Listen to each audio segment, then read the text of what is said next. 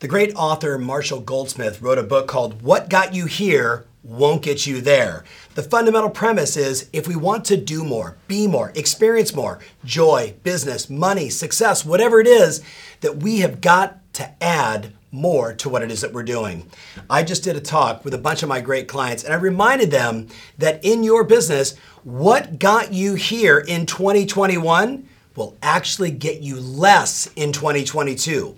Think about it. The world is speeding up, there's more competition, more people making offers. So if you just do more of the same, you're going to do less this year than you did last year. So the fundamental question, whether we're talking about your health and vitality, your relationships, your business, your finances, any area of your life, the question is, what are you going to add? And just like the bricklayer adding one more brick to build her castle, you have to decide what are those bricks I need to add to make 2022 extraordinary.